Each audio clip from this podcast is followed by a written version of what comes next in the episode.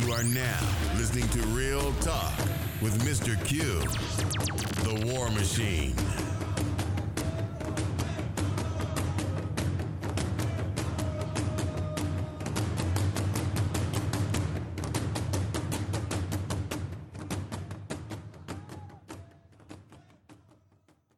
Thank y'all for coming back for another episode of Real Talk. I'm your host, Mr. Q, the War Machine. And the title of this podcast is Risk Commodities Part 2 The Example. Um, this is piggybacking off my uh, the first part of this was, was risky commodities. Now I'm going to give you some examples, some in the news and personal.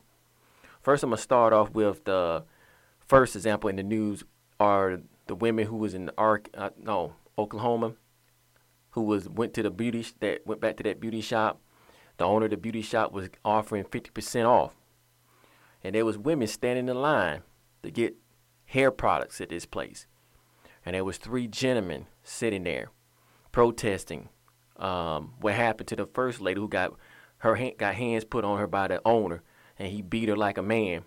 And you know this dude never got arrested, never got arrested, never got charged. So these black men stood up to say, hey, don't go in there. Don't buy anything out this shop. They wrong for what they did to that woman.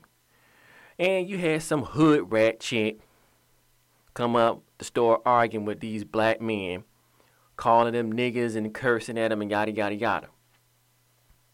See, this is an example of risky commodities that black folks invest in. And this is what's been going on in the black community for some odd, what, 30, 40, 50 years, where you have women who don't have any man in the house or they don't have any example of what a structured family is. And I'm not going to sit up here and I'm not going to sugarcoat anything. I'm talking about any black woman that if it hits, hit dog will holler, as they used to say. So you feel like he's attacking black women. If that's you, you fit you in that boat. If not, then you need to check those around you who act like that. And again, you need to get rid of that risky commodity. Because this is what's been going on in the community. These type of women, these hood rat, chicken head women running around here raising black men and young women to be made an ass by other groups. That's why there was no recall. Man, I'm telling you, if that would have been my woman or my mom or somebody, and that Asian dude put his hand on there, I'm tell you, it's gonna be some trouble. I'm gonna have some chicken chow mein tonight off his ass. His ass will not be making it.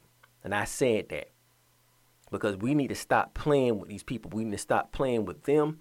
And we need to stop playing with the risky commodities in our community.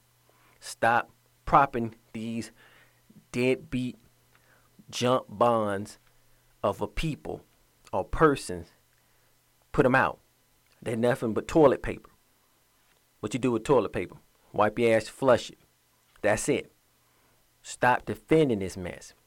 Now these three black men was out there protesting peacefully, saying, "Look, we don't have to do it. Don't take our business to these type of people that do this to us."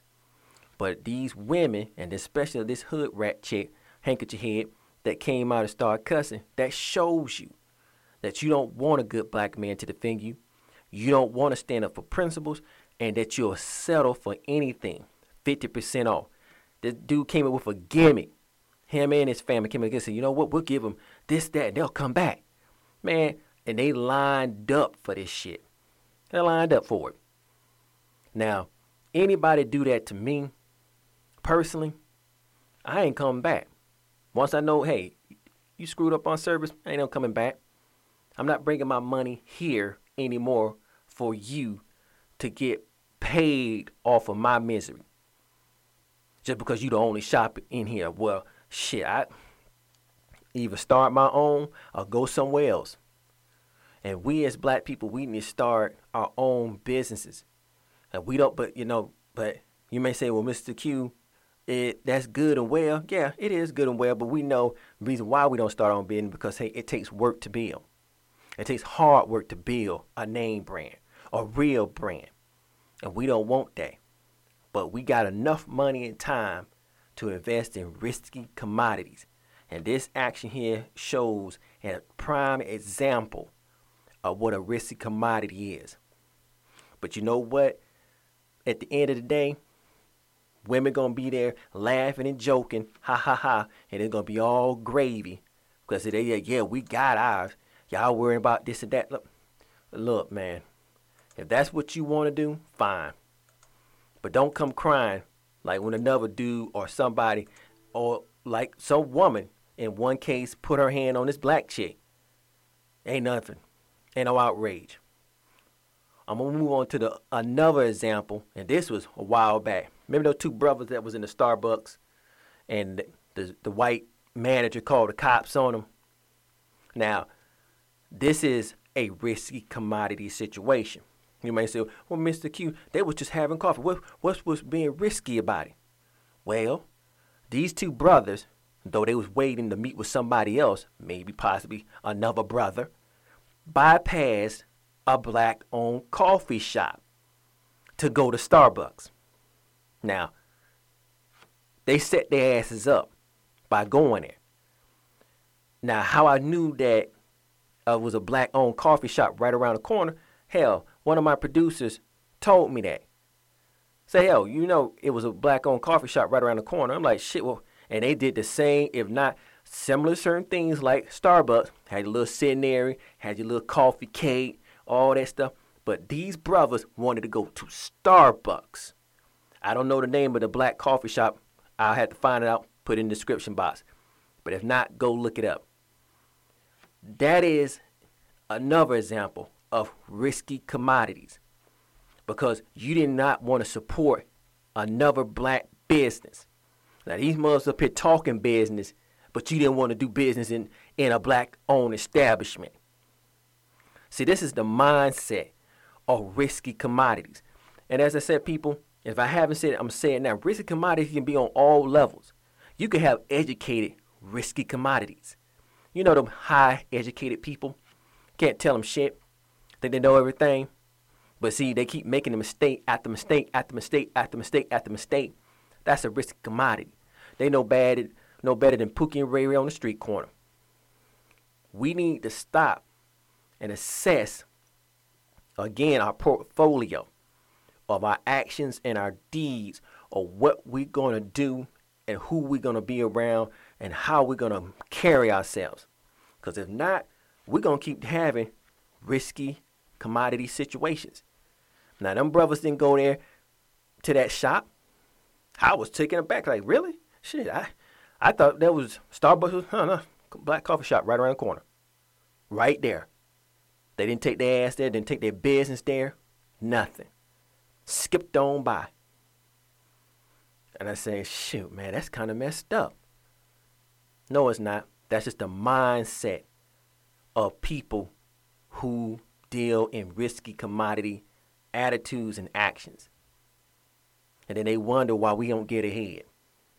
Like I said, this was a black owned, this was a husband and wife shop. Let me put that out. That was a husband and wife shop that had that sold coffee. I like, shoot. And, and and they sell stuff online too. One shop. Passed them on by. Same thing back with the Oklahoma chicks that's out there standing in line for some damn Chinese weed. And you wonder why you got all this cancer and shit, and you got stuff happening to you because you're putting all this chemical and shit in your hair, and then you don't own any of these products anymore because black folks, black women don't own any black hair products anymore. Y'all ain't got locked out of them. Y'all used to have the nail shop. You used to have pff, gone. Ain't none of that shit no more. And most of it comes down to just straight up laziness. You don't want to put in the work. And, and that's why other people of other color, Asians, Arabs, even white folks come in, set up shop in your neighborhood because they know, hey, you're not to put in the work. You're to come and work for them. And they really talking at you, oh man, man, trying to ride my back. But once you open your own, shit, that's too much work. That ain't it's the exact same amount work, if not equal, to what you're doing right now, working for this person. Or oh, F that. Okay. Risky commodities. And this, like I said again, we have these people in our families, in our homes, business, neighborhoods, and we tolerate this junk day after day after day. Risky commodities, stupid people. Folks, I don't know how, I don't know much to say, but it's risky commodities. Now, I'm going to give you my personal example of risky commodities. A matter of fact, this happened today. Now, my mother in law car went out, something wrong with it. It, uh, I think it said something about it ran hot. Probably just needs some coolant, something left in there, right? All right. Um, now she been having problem with this piece of junk for the longest, and uh, every time she wants something for free, she'll call my wife. Wife come in there try to smooth me over. You know how it is, honey. Can you do this for? Me? You know, and I had to, you know, protest like, no, I don't want to do that shit. And I said, you know, you owe me. My wife always put, she always pay up. She pays up. But she shouldn't have to because you're dealing with a risky commodity. Now, this woman took her car to a white man who effed up her car in the first place. This white dude don't know shit about cars. Because I remember my wife and I took our 2002 Cadillac to this bitch. And I told him, said, dude, at that time I didn't have my tools. We had just moved from Maryland to where we are right now. So I said, you know, car gonna need a fuel filter, a fuel pump, and a tune-up. This bitch sat here and I told, and let me add this, it's gonna need some air shocks. Cause the car needed some some replacement air shocks in the back. This bitch told me, well, I ain't never heard of a Cadillac needed air shocks. You just have to reset it and it come on. About the fuel filter, that's just something, it, it'll, come, it'll come on later on. Stupid ass cracker. Because I had to replace that shit later on.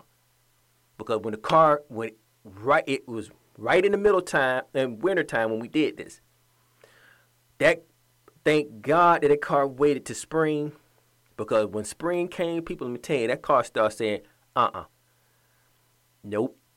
I'm not going any damn where. I remember my wife called me and she said, Baby, the car cut off on me. I said, What? I was like, What the hell going on? I said, The car cut off on me. Damn gas thing, the fuel pump went out. Just like that. Just as I said it would. Had to get the shit towed to my house. And I had to order the parts, put the shit on it. You think I went back to that bastard? No. But my mother in law swears up and down he works with me. No, what he does is that you're not going to support anybody black that can do it. Now, my mother-in-law don't give me the money, but you're going to take your money over here to this cracker who don't know shit about cars.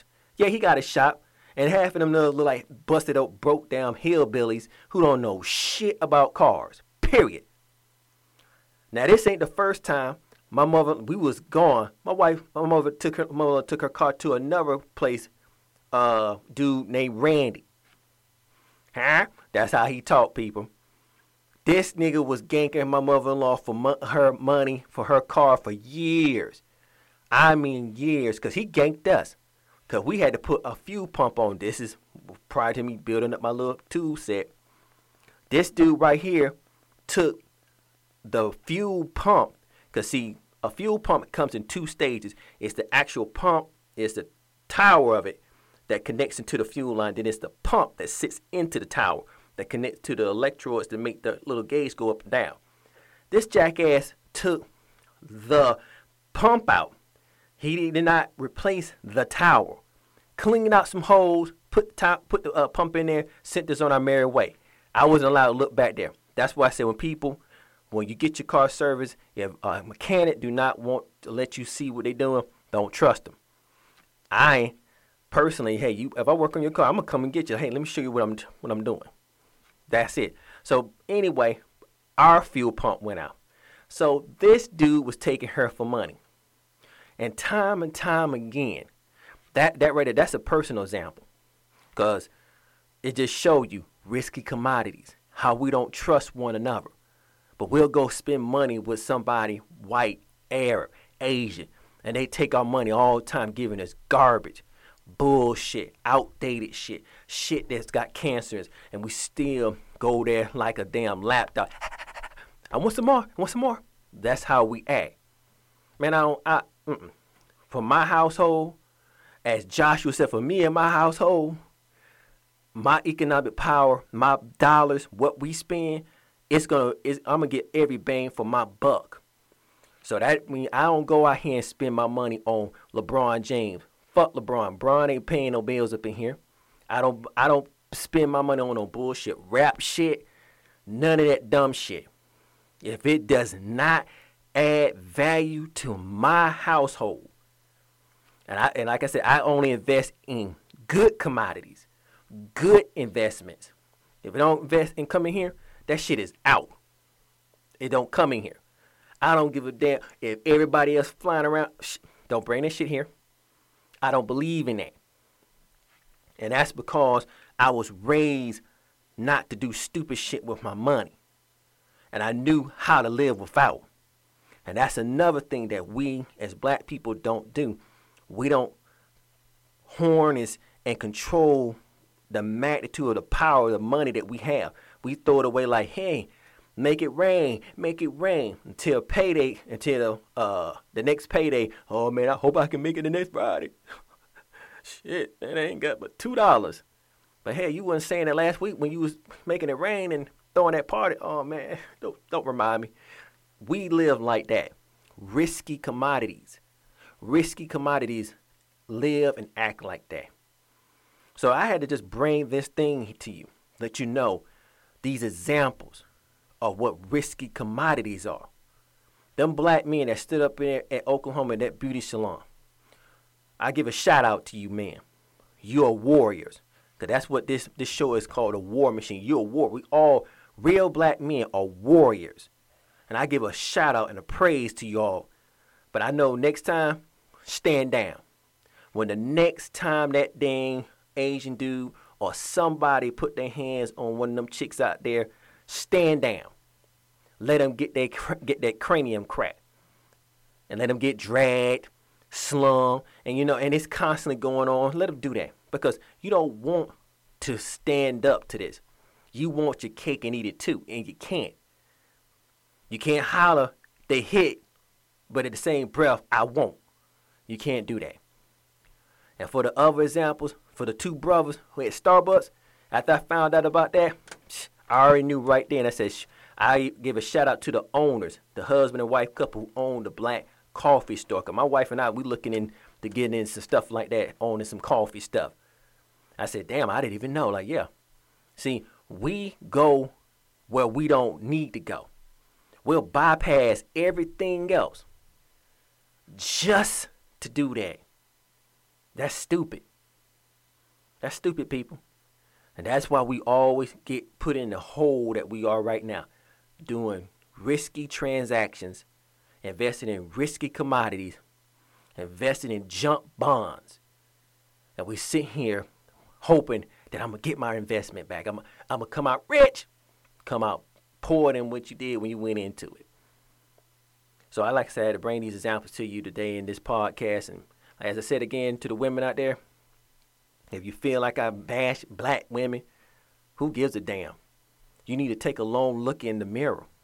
You need to stop doing that foolishness. You need to stop saying yourself, or you always want to jump on the bandwagon to go help others. Shit on real black men.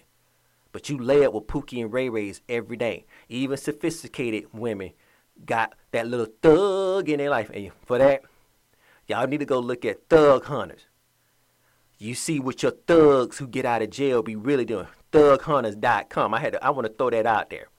Go check that website out. You'll be you be appalled and amazed how real thugs really get down. But y'all want to prop these toxic, volatile commodities up. That's all I have to say, people. This is Mr. Q, the War Machine. You know, come on back for another podcast if you dare. But if you hate it, eh, whatever. Show goes on. Still love you. To all everybody out there who's still fighting a good fight, keep your head up. Till next time, peace.